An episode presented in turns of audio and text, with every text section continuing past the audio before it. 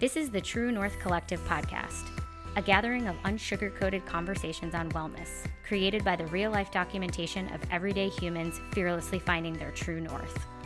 Welcome to Season 3 of the podcast. Hi, I'm Rachel, and I can be obsessed with jigsaw puzzles from time to time, but not all the time. The first concert I went to was Ricky Martin in the Nosebleeds, and I'm pretty sure I invented the double man bun. Hi, I'm Courtney. I have 3 too many liberal arts degrees. I'm making my very last student loan payment tomorrow after $40,000 of student loan payments, and I don't know how to burp. Hi, I'm Janelle. I'm a plant killer. I have raptor claws on my feet, and I find people that love the movie Elf offensive. And we are your hosts of the True North Collective podcast. Done. Okay, Janelle, nobody... I'm so mad right now. Why are you mad? Wait, what? Offensive? I know, this one's... just trying. I know, people are not going to like that one. I can't... Okay, Elf is such a bad movie. It is so funny. I wouldn't say it's like the best movie ever, but it's entertaining. It's sweet. You freaking listen to that girl sing in the shower. She's great. I couldn't even finish it. I thought it was so bad. Yeah, I can't even. There's so many movies than that. Okay, but let's talk about the burping, because I think I completely forgot that you couldn't burp. And then I was like mad at that one, and then the Elf comment, and I was like, I don't know. We just ruined Rachel's night. I was going to say I don't know how to burp, but it sure does come out somewhere. And then I was like, ooh. I don't know. I talk about that all the time. I'm much more of a farter than a burper. I mean, it never comes out of my mouth, so. What does that mean about you? So you can't burp. What does it mean about you? Right? I know. I think that the devil has, I don't know. I can't make anything up. I don't know. What do doctors say? I've never asked. What does a holistic medicine person say? Professional say?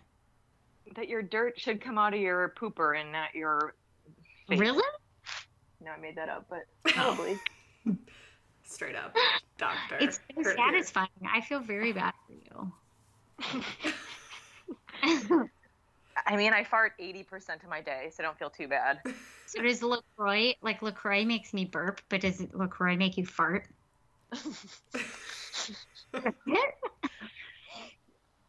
I love this. Thanks for coming on the podcast, Courtney. LaCroix also makes me burp. It does not make me fart, though. I know, but if it's coming out the other end, then I would imagine things that make me burp make you fart. True or false? False. I think false. I was gonna say, if you keep waiting to respond, I'm gonna assume it's true. I'm honestly like hesitantly sitting in the background thinking, is this what we're going to talk about tonight? It's possible. I mean, I talk about burps a lot. Yeah, that is true. We do talk about burping and farting a lot. I'm into this whole Ricky Martin thing. My first concert was a Simple Plan at the Waukesha County Fair. Simple Plan? What do they sing? It's like emo music. God, what is that song? Keep going. I'm addicted to you. It's like, I'm addicted to you. Very emo. Is that what it's supposed to be? I think those are the lyrics. Oh, yeah. But I mean, it's addicted. I'm like slowly latching on. Hold on. Keep going. I'm addicted to you. Na, na, na, na, na, na, na. I'm addicted to you. There it is. Got it. In your head, you can sing it. Why'd you go to that? Oh yeah, you were an emo lover. Yeah, I love emo music, and they were at the county fair in Waukesha, so pretty rad. I got one of those wrist sweatbands, said Simple Plan, and then I could do like the rock symbol, and you know, it's pretty cool. Yeah, pretty cool. Actually, speaking of that, do you both have Spotify? Yes. Did you do the or look at your top songs of 2019 today? No, but I'm going to do it right now. What were yours, Courtney? Who's your top artist of the year? Not surprisingly at all, my artist of the decade was Head in the Heart. And very surprisingly, my artist of the year was Need to Breathe, which is a Christian band. Interesting. Yeah. How did that show up? I have not heard of them. Well, I looked up your band, Janelle, because I thought if I'm listening to Christian music, I need to change that and listen to whatever anybody else is listening to. So literally on my Spotify right now is, let's see what station I finally decided to pull up, A-OK. A-OK! That was my top artist. I saw him in concert in LA a couple weeks ago. He's the best. And did you see that I was on his story today? No. Yeah, he reposted my call out to him. Oh my gosh. First The Bachelor. Then is this somebody I should have heard of before? Because I was really embarrassed. I didn't know anybody in your top, five. A-OK is not that popular yet, but he's getting there. Arizona is getting there, too. They're becoming more popular. That's who I saw at Coachella this year. I don't remember who else was my top five, but yeah, my artist of the decade was the Chainsmokers. Oh, I'm so sorry. What? I actually love the Chainsmokers. I'm trying to think of. They have one song. No, they have a million songs. They're so. Oh my gosh, they have a million songs. I've listened to so many. How could they be of the decade? Haven't they just been popular for one song for 1 year? Yeah, but that's how much I listened to them for 2 years in a row. She's really binged them the last 6 months. Oh yeah, I binge listen to music. It's pretty bad. I heard they're terrible live. Quinn 92. What? Oh really? They did play at Summerfest a few years ago.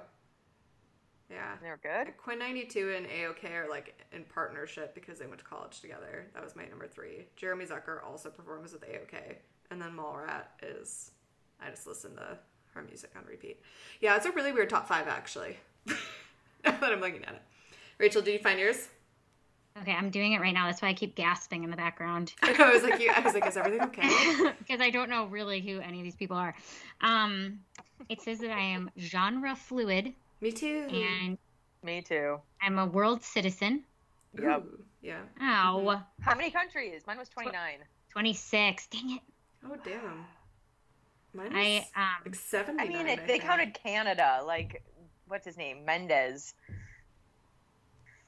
Interesting. Oh, Shawn Mendes. Anyway, yeah. Shawn Mendes, Canada. I mean, it's a different country. Okay, what else? Okay, so I'm writing these down as I go, which is why I'm talking so slowly. Adventures in Your Own Backyard by Patrick Watson is my number 1 played song. Do you know it? Well, I'm sure if I played it, I would. But Lucius, that was my top artist. Do you not know these Lucius people? Lucius or Luscious? Lucius, I think. Do you not use Spotify? Who, me? Yeah. I use it all the time. Okay. But you know these people, right? You just don't know how to pronounce it? Lucius. I know Lucius, but I do not know how to pronounce it. Okay, Shaky Graves was number 2. Oh, nice. That's good. Nice. Patrick Watson was number 3. No clue. Fruit Bats was number 4. I thought mine was weird. And Henry Jameson was number 5. Okay, hold on. The dogs have entered. Give me a second. No good. Oh, hi. Hi there, Sumo. Come here. Oh, okay. Trot, trot, trot, trot, trot. Treaty, trot. Oh, they see treats. Okay.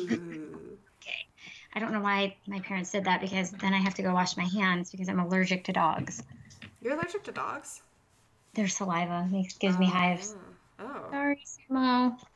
I know, he's so sad right now. Okay, let's just move on. Okay. Whatever. Let's do it. Do you think this is the universe telling us that I'm not really supposed to be on this show here? No. Is that how you feel, Courtney? Well, I mean, last week there were rabid dogs, and then this week you've got your period from hell and your computer's taken over by the devil. I always have my period from hell. That just happens every time it's the full moon. It's because I don't want to have kids, and so my ovaries want to murder me. That's what I've decided. It's a good story. Like a serial killer has been let loose, man. And that serial killer is my ovaries. I mean, that's a children's story of the future, Rachel. Oh my gosh. I had a staff meeting this morning, and I sat next to this dude, and he's like, how you doing? And I'm like, ooh, not so good.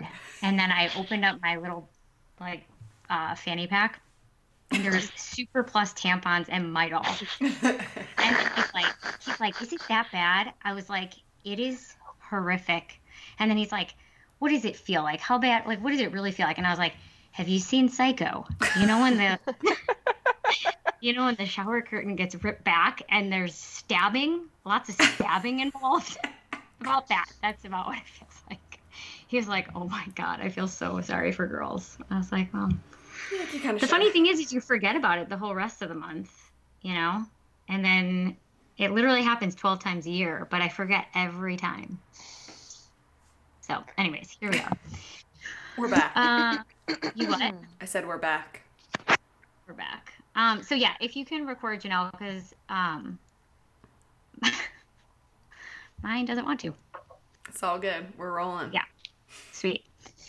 Okay. Yeah, that Courtney. We're rolling. Okay, so we're rolling. So I should not tell my my period pad story from Dallas. Absolutely. No, you absolutely should. Welcome. This, I'm probably all yours. The whole thing I just shared is going to be all over the internet in like 48 hours. Unless you tell me otherwise. Yep. Well, I need to ask. This is why you signed the waiver. I have not used a feminine pad product since probably my first period. Good job. I'm proud of you. I wish I could say the same. Okay, so you are a regular pad user? And not pads. I don't use pads. No, I've never used a pad a day of my life. Ever. Like literally that wouldn't do anything. I am like on the hour. I have to change out my Super Plus. It's a bloodbath. But even when you got your period, when your mom was like, honey, no, my mom didn't. Period, here's a pad. No, that we didn't have that conversation. I was a dancer, and like the older girls talked to me about what was going to happen. My mom didn't have to. And I was like, what do I do? And then they're like, this is a tampon and you shove it up there. Everybody's scared. You just do it. So that's what I did. Oh okay. God. Janelle, do you have any insight? Are you a regular pad user? No, well, not anymore. I mean, I never really was, but, here's a little non-advertised shout out, but Thinx period underwear. Change your life. It's all I use now. You still use other stuff too, not just that. No, I hardly use tampons anymore if I don't have to. Oh my God, I couldn't, dude. It's so heavy. I couldn't. Yeah, it depends. I mean, you also have to remember I wasn't getting my period for a really long time. That's true. It just started to be normal again. I thought you were going to say, keep you updated. Courtney, I thought you were going to say that you use the cup.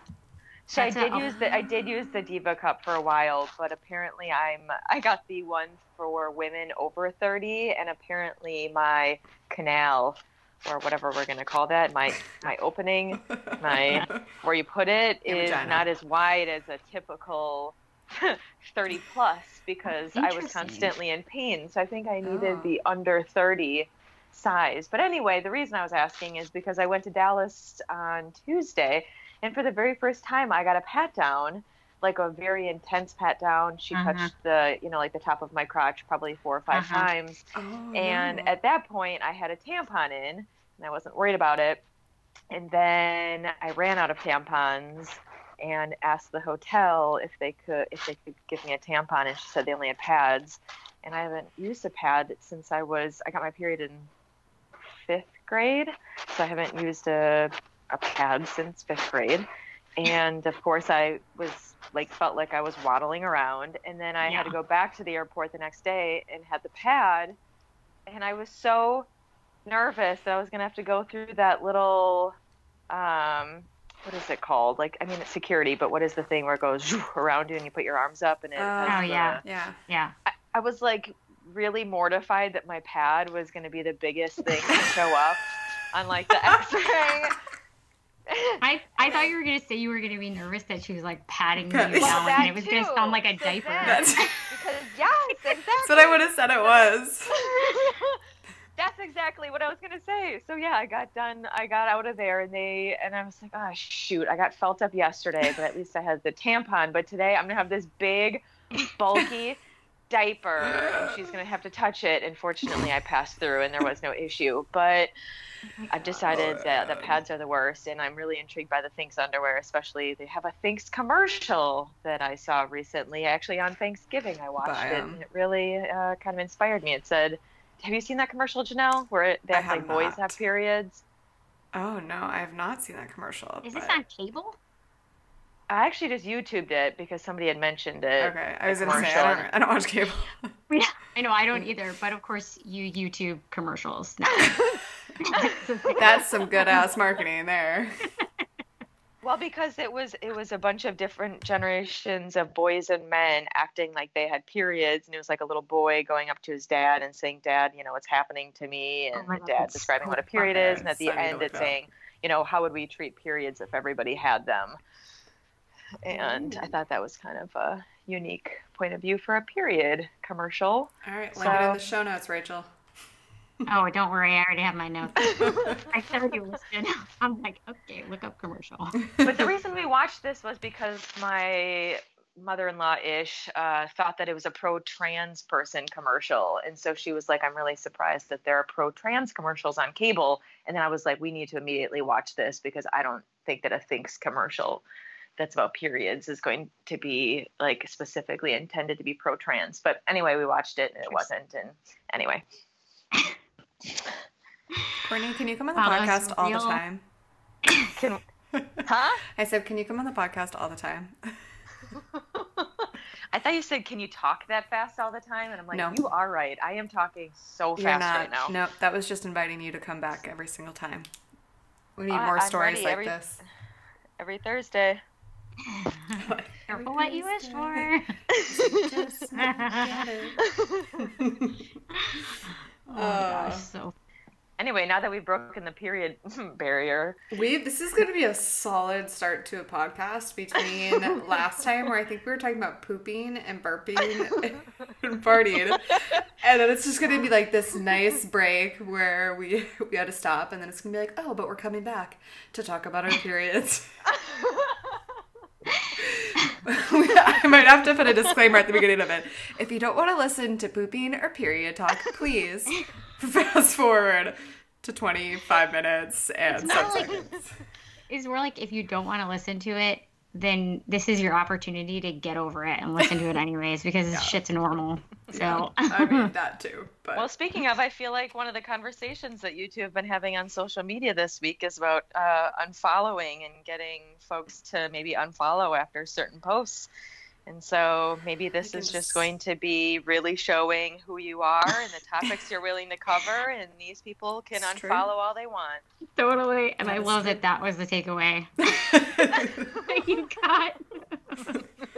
Rich is like, have we been getting more followers this week? 12. And we'll release this and it'll be like down 30. Take that.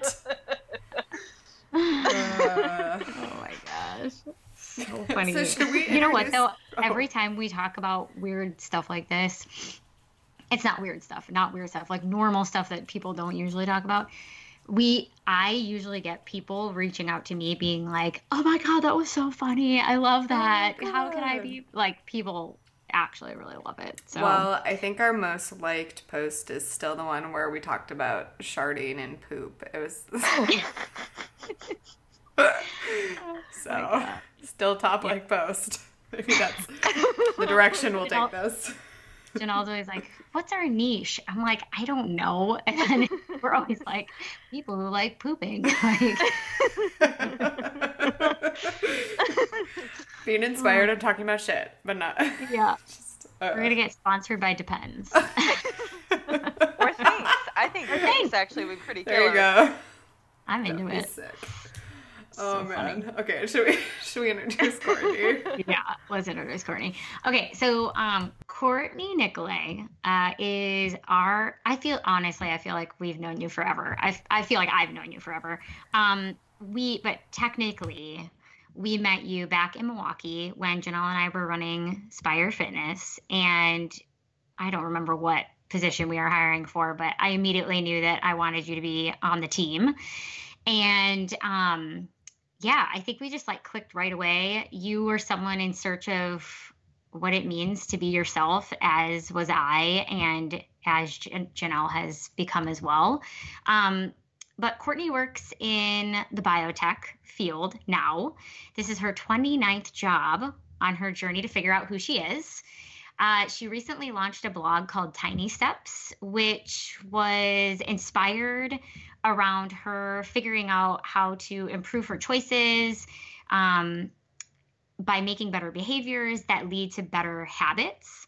And so kind of that process of being able to figure out who she is and the life she wants to lead through her habits, behaviors, and choices. So it's been fun to follow her on the social medias, and she's got just a beautiful writing style that's really approachable and down to earth and hilarious. So welcome, Courtney. I'm so glad that I convinced you to be on here because you'll literally go anywhere with us and talk about anything. So it's an honor to have you with us today. It is. It's an honor to be here. Thank you for having me. And also, the name is Scout LaCroix, I believe. Oh, right.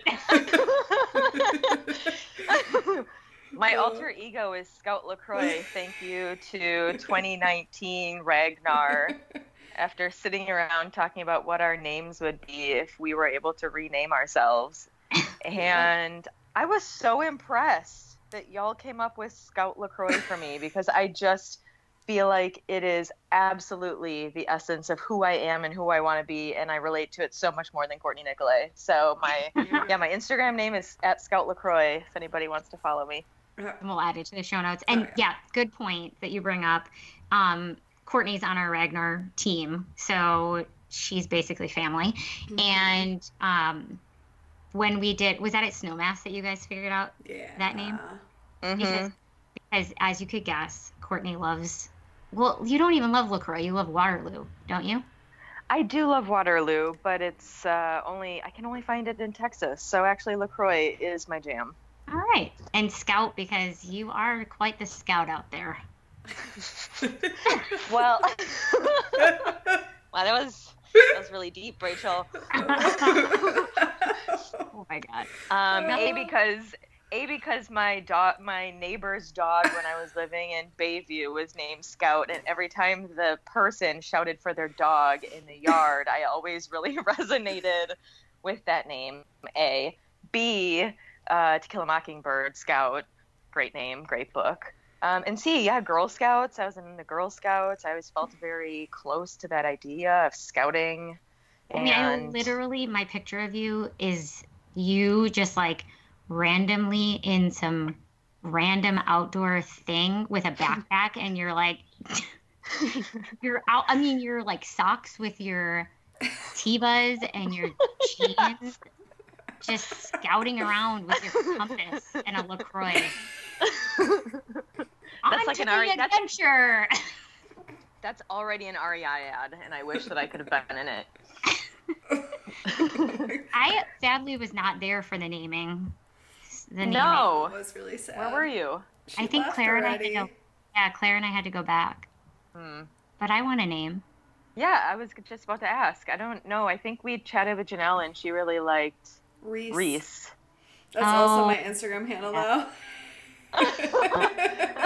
Well, it's JNL Reese, but still. Yeah.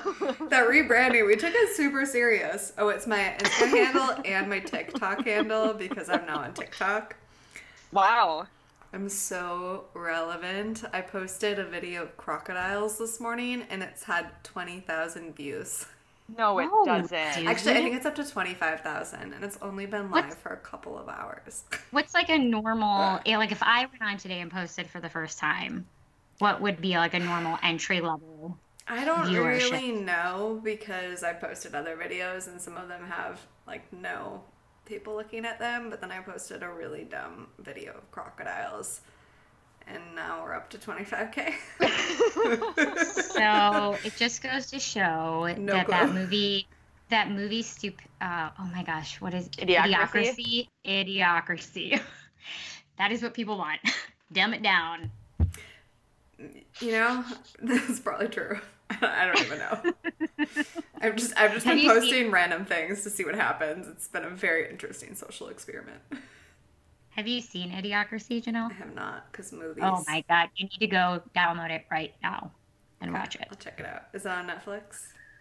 Probably not. Janelle, if you don't like Elf, I think you're gonna hate Idiocracy. You absolutely are going to, and you absolutely need to watch it. Anyways, I couldn't get through that movie, but boy, I love Elf, so I don't know.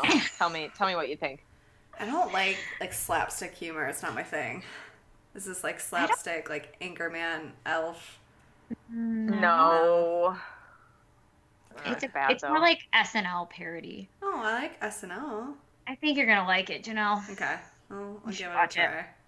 Maybe I'll watch another plane ride when I fly home next week. Yeah, do it. Okay, should we actually talk about the topics at hand?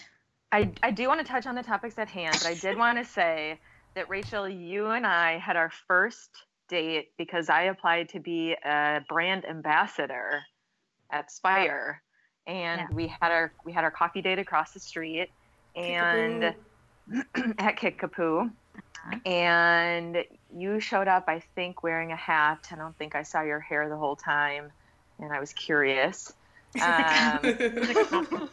is like a common theme for people who've never met me, and I wear my toques and they're like, what's under there? For a long time, because I just wear it all winter.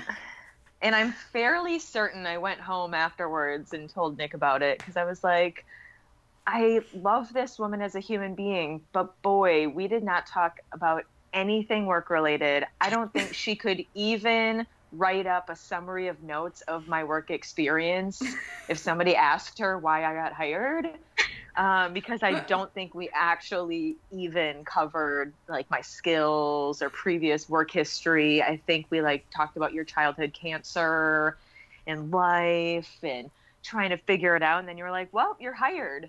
I mean, let's be honest. I was hiring you for a front desk position at a fitness studio.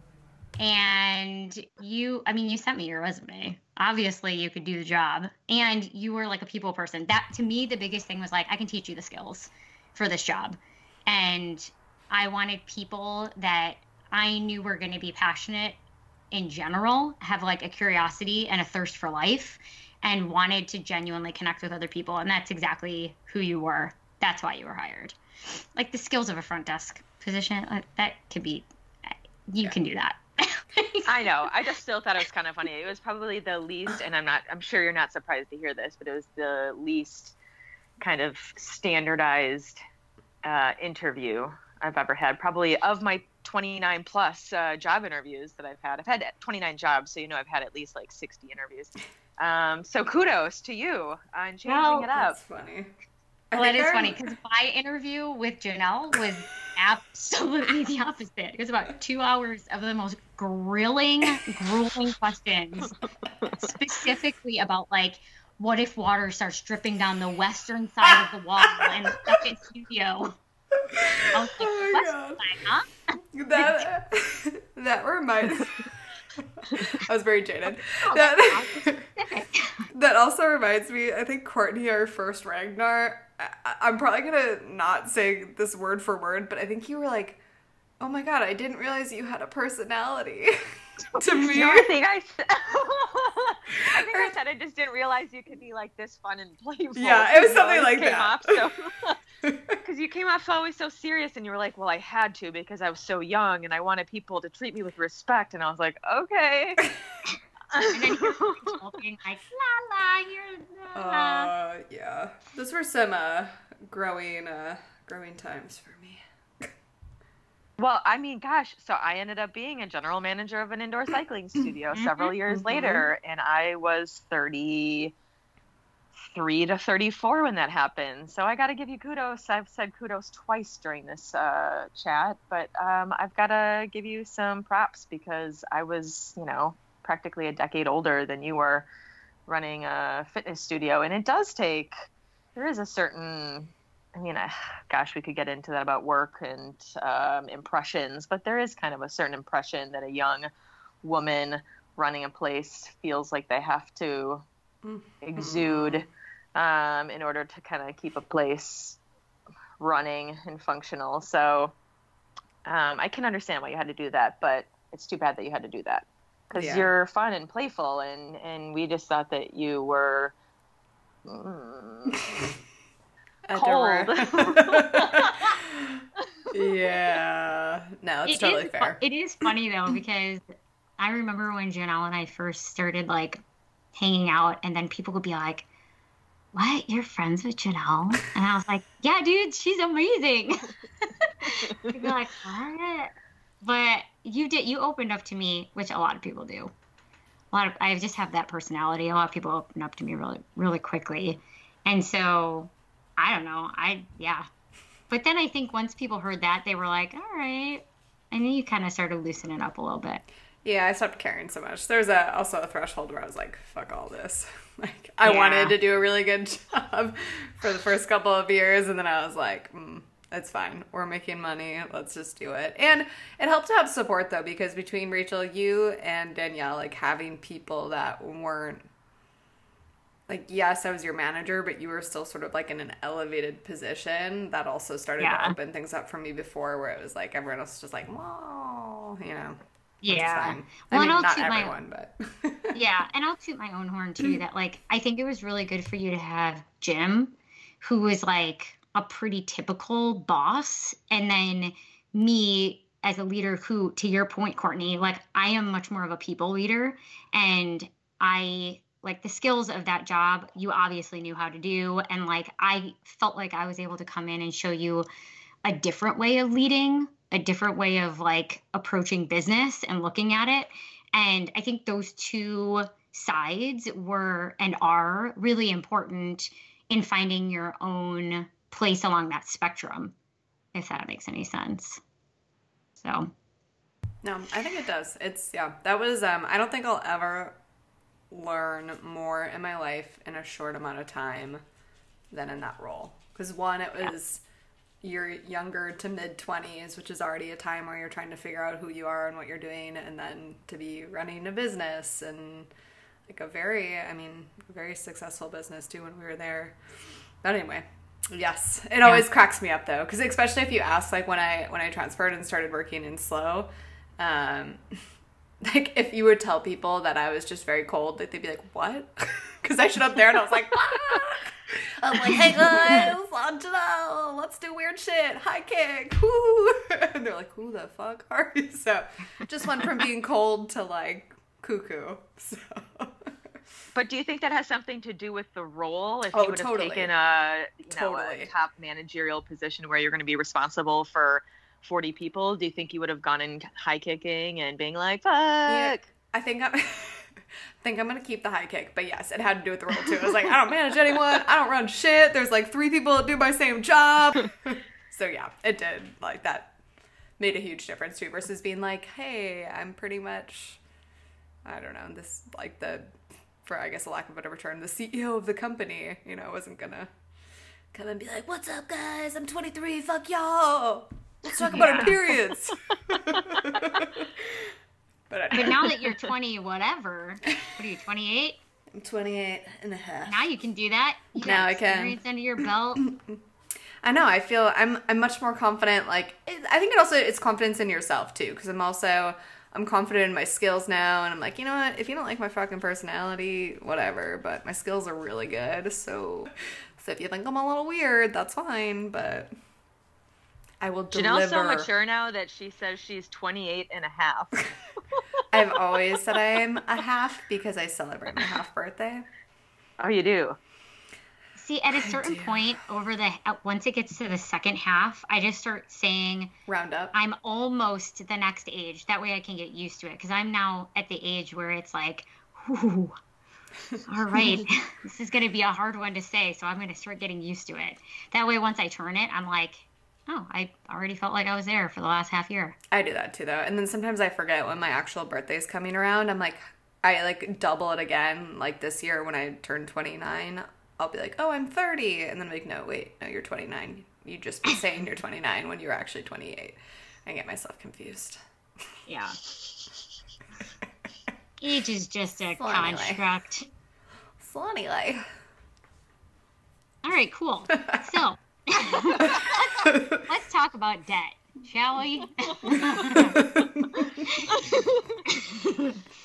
Yeah. Okay, so, Courtney, truly, though, we've watched you on this journey of becoming debt-free from your college debt.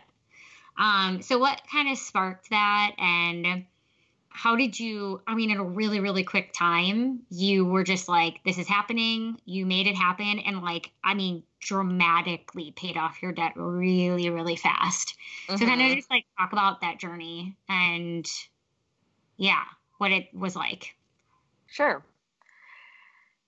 So I make a joke often that I have 3 too many liberal arts degrees, and I do. So I was a first-generation college student. Neither of my parents went to college. My brother went to a tech school. But I had no guidance, really, at all as a high schooler. I did really well in school and was always really good at my academics. Always had, 4.0s from the second that I could have grades. And I hung out with really smart people who were going to go off to really good schools. And I knew that college was something that I was supposed to do. But my parents never really talked about it. They knew I was going to go because I told them I was going to go. So I applied to one university, which is kind of laughable now because when I talk to college or soon to be college students, high school students now, I feel like they're applying to like 10 or more colleges at least. And I threw my name into the University of Minnesota hat because they had reciprocity with Wisconsin. Fortunately got accepted. And did you say unfortunately got accepted? No. Fortunately, oh. Sorry. I very fortunately got accepted to the one school that I applied to. Okay, got it. And there began my debt journey. My parents also didn't really talk about money with me growing up. I always had a job. My first job was at a dinner theater in Fort Atkinson, Wisconsin, called the Fireside, and I worked in the gift shops, making $5.15 an hour. Get it, girl. The big bucks. Big bucks. I took my money to the Buckle and I bought me some Lucky jeans whenever I wanted. Yes, I spent all my money on crap. Didn't save any of it. Went off to school at a campus that has 65,000 people. The town I grew up in had 10,000 people. So really had no idea what I was getting into. Pretty much just said yes to all of the student loans that I could get. My dad took on a ton of Parent Plus loans, which means that fortunately it was not signed on to me. It was signed on to him. He was solely responsible, and I don't think he knew exactly what he was getting himself into either. But he ended up taking on $60,000 of student loan debt, and I ended up taking on $40,000 after all was said and done. I did study abroad 5 times in college, so that added up very quickly. So every single semester just was like, yeah, give me the max amount. I'm going to pay my rent with this. And I'm going to have a Chipotle addiction and walk across the street every day from my freshman dorm and get a Chipotle burrito and put on 30 pounds my freshman year. Get it. And get my first credit card from REI that my dad had to close 2 months later because I couldn't pay it off. I was doing really well. So yeah. Thriving. Can I interject really quickly? Please do. So my freshman year, I at orientation, I was supposed to have a random roommate. At orientation, I met this girl who we became besties in the hot second that we met each other. And we put in to be in the same. Anyways, long story short, we ended up being roommates. And she was from Memphis, Tennessee. She's from Memphis. And she came in on top of a lot of other things that was a crash course into Memphis, like, sorority. She went to an all-girls school. Like, she was the girliest girl I'd ever met in my entire life. She also had a credit card that her parents had given her, and so we would go shopping. She would go shopping, like, all, like, the first week. Just, like, I was like, dang, this chick, I've never seen anything like this. This is incredible. I was like, whoa. And then her mom surprise visited us and was like, this has to stop. And she pulled me aside and she's like, when I leave, you have to, like, I don't remember. It was like, you have to cut up this credit card. And so when she left, Lauren is sitting in her room, in our dorm room, and she's like, I have to cut up these credit cards. And she's bawling. And so I'm like, it's okay. It's okay. Cause I didn't have a credit card. So I was just like, everything's going to be okay. And she goes to start cutting up the credit card. And while she's cutting it, the credit card sliced her finger so terribly. I think she had to have stitches.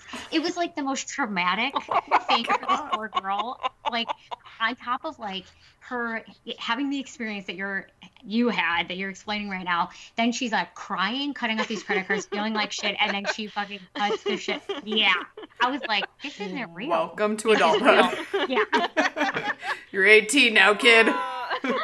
Life fucking sucks. Oh seriously. Okay, continue. Please interrupt me, because I can surely go on, as you know. So, REI, I didn't know that was a thing until I went to Minneapolis and discovered that it's the greatest store on planet Earth. And of course I signed on for a credit card.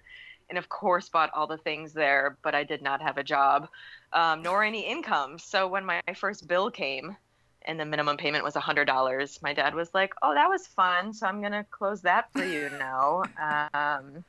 So that was my very first experience with credit, which was not a great one. And then 5 years later of undergrad, I've got my $100,000+ of student loan debt that, $100K after reciprocity of in-state tuition from a Midwestern state school, with a degree in international studies. So, prime real estate for large incomes and salaries and benefits when you study Latin America for 5 years. So then I graduated. And because the jobs are just very lucrative when you can talk about Latin America, I decided to do AmeriCorps VISTA. Are you familiar with AmeriCorps VISTA or AmeriCorps? Absolutely. You get paid nothing. Yeah, I got paid $758 a month to work full time. Yep. Where did you do it? So actually, to be honest, of all of the VISTA positions that I could have gotten, the one that I got was very sweet. It was at the University of Wisconsin-Milwaukee in their community service office. Yeah. And the university did provide AmeriCorps folks with free housing. So I lived in a really, really nice two-bedroom. It's pretty awesome. I know most of the nonprofits that Dylan's worked for, they usually have at least one or two AmeriCorps VISTAs. The program is phenomenal. The real world experience that I got is just unfortunate because you graduate and everybody thinks like, I've graduated, now I'm going to get this real job with a real salary and start making it. And then you go out, apply for 1 billion jobs all over. You're not competitive and you fall back on a year of service program that pays $700 a month. And the bonus is that they tell you that you can apply for food stamps. So I was also on food stamps for a year. So I did that, and then I loved that position at the university so much that I just decided to apply for grad school, and Oregon State University in Corvallis, Oregon offered me 2 years of free grad school, so I moved off to Corvallis, and even though they offered me free grad school, I got so nervous about the thought of not having loans that I still took out $5,000 during those 2 years, and I also got over $15,000 in additional scholarships on top of free tuition, and I had a job, but I still took out $5,000 with a 7% interest rate. So still hadn't quite learned my lesson, continued to take on the debts, and after graduating, I worked for a couple years at a university in Milwaukee at Marquette University. And are you familiar with the forbear? What is it called? Why is it not coming to me? Student loan forgiveness program. Are you familiar with that? I think so. So there's essentially a couple of fields where if you work in it for 10 years, your loans are supposed to be forgiven. Yeah. Yeah. And they're often in like nonprofits. Yeah. If they're serving, a lot of teachers have it. If you're serving kind of a low income population or high need population. Yeah. Well, if you follow that at all, tons of people have signed on for it. And I was one of those people thinking that I would work at the university for 10 years and get my loans forgiven. But 99% of people who've applied over the last decade have gotten denied. So when do you have to apply for that? You can apply for it at any time, but ideally you would have applied for it when you first started working in that field, because you could count your every single year. I don't think it's retroactive. Oh, I should tell Dylan that, because he is thinking he can do that. Because he's been in the nonprofit world for a while. I'm fairly certain it's not retroactive. And B, the people who have filled out the paperwork correctly, 99% of them have been denied. So all of these people that they were going to work in social work, nonprofits, healthcare, education, and we've all just been putting the minimum payments towards our student loans, doing income-based repayment. This is how much I make. This is as little as I can put on it every year. I'm going to have all of the interest every year accumulate because I'm just making, the littlest of payments here, because that's all they're requiring me to do based on my income. And in 10 years, hopefully it'll be paid off. And all these people are kind of getting a rude awakening now, learning that they did not qualify. And for 10 years, they've been making just the smallest amounts of payments on their student loans and some people, so there's this podcast I've been listening to called Borrowed Future, and they've been sharing stories of folks about their student loans. And some folks now have, years later, even though they've been making the minimum payments well over what they originally started off with just because of interest. And when I started hearing these stories about people having, a $15,000 loan that's now $30,000, $40,000, and they didn't even graduate, that's kind of what stunned me a little bit. I think that's what started to get me thinking about, oh my God, I've got to get these stupid things out of my life. I don't want to be a part of this system that's benefiting off of all of, and I'm not going to say innocent. I do feel like we're innocent, but at the same time, we're not totally duped. We're signing on the dotted line. We know that we're taking on these loans to get this education that we ultimately think is going to pay off.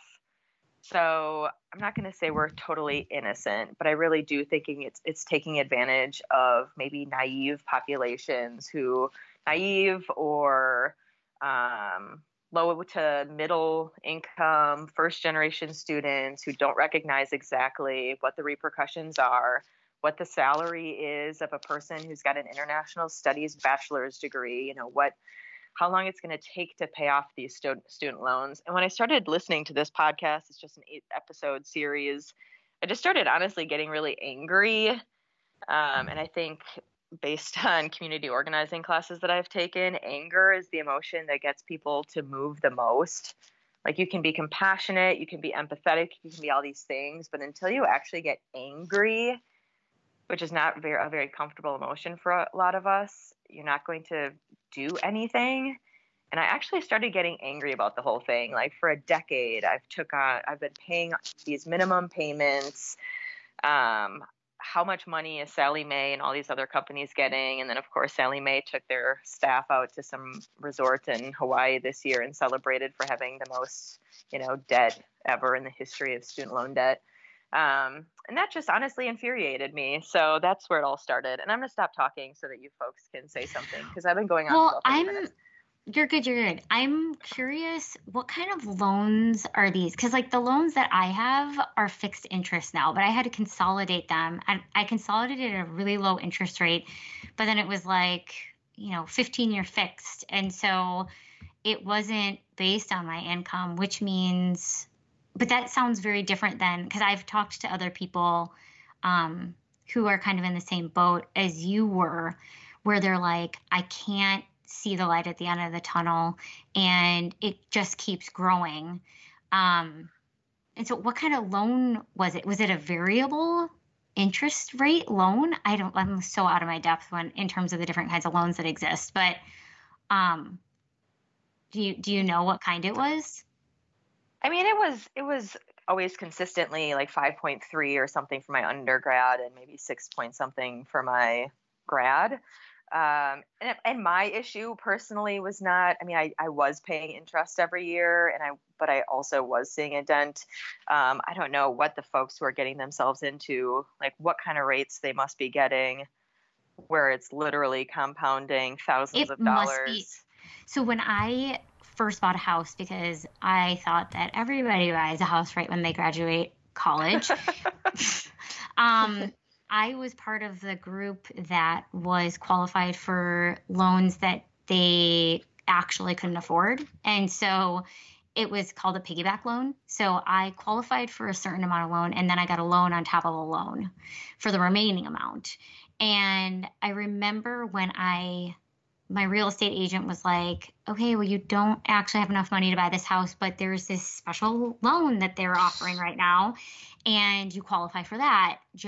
I remember her saying, though, you have to make sure that you refinance within 5 years. And because if you don't, it's going to balloon like that. It's a variable rate. It's fixed for 5 years. And then the piggyback turns into a variable rate. And that's where people get screwed up. And for whatever reason, I remembered that. And at the 4-year mark, I was in a position where I could actually refinance, because a lot of people, might not be, because it costs money to do that. And I did. And that honestly saved me when the housing market burst, when that bubble burst. I was in a decent place. I'm not going to say that I had like all this money. I mean, I certainly was in a position where I wasn't driving my car. I was riding my bike, even in the winter in Minnesota, and like buying cheese from Aldi to get my protein.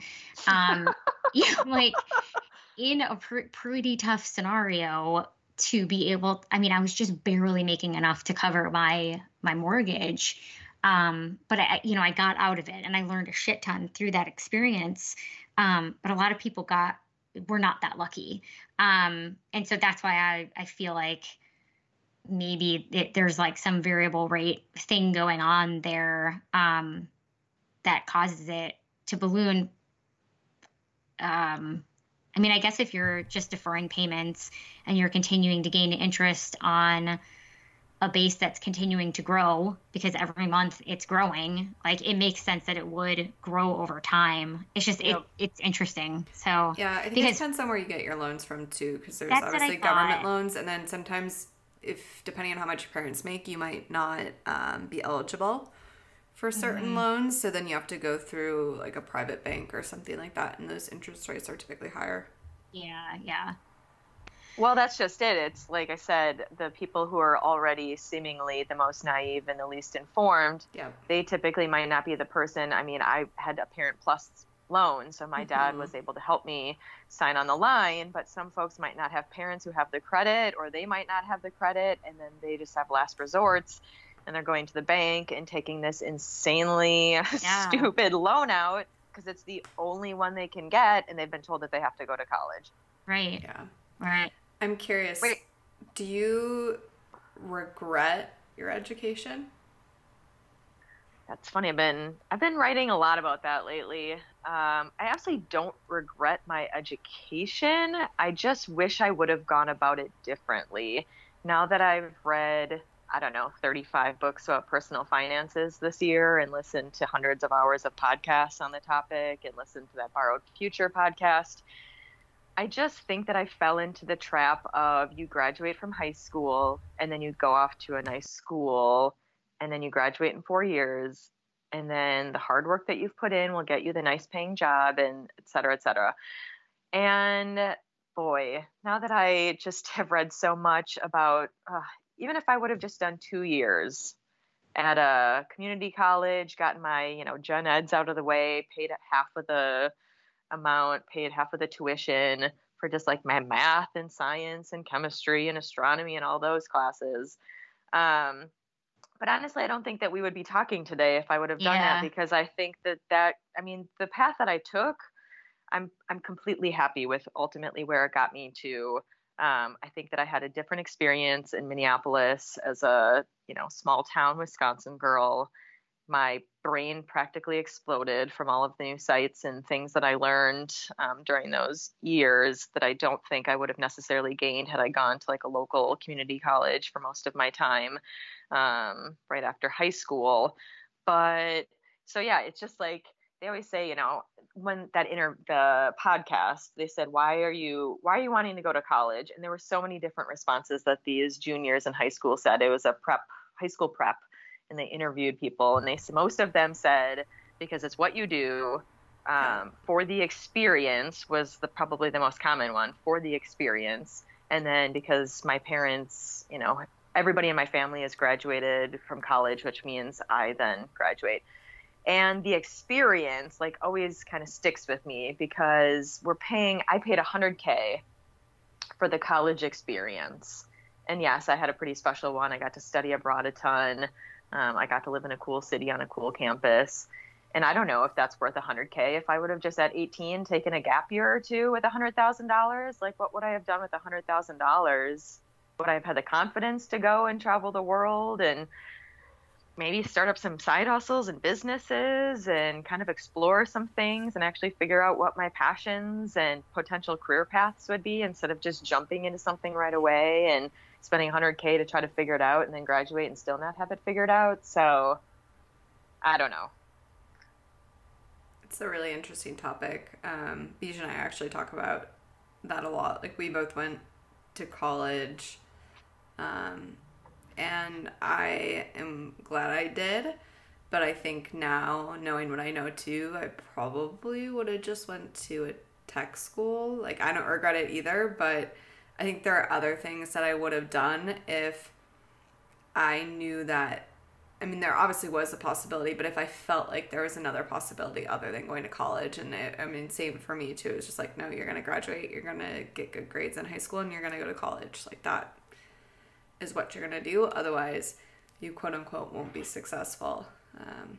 But I think that's starting to change a little bit. I think people are getting a little better perspective on the many options that there are out there and not just college.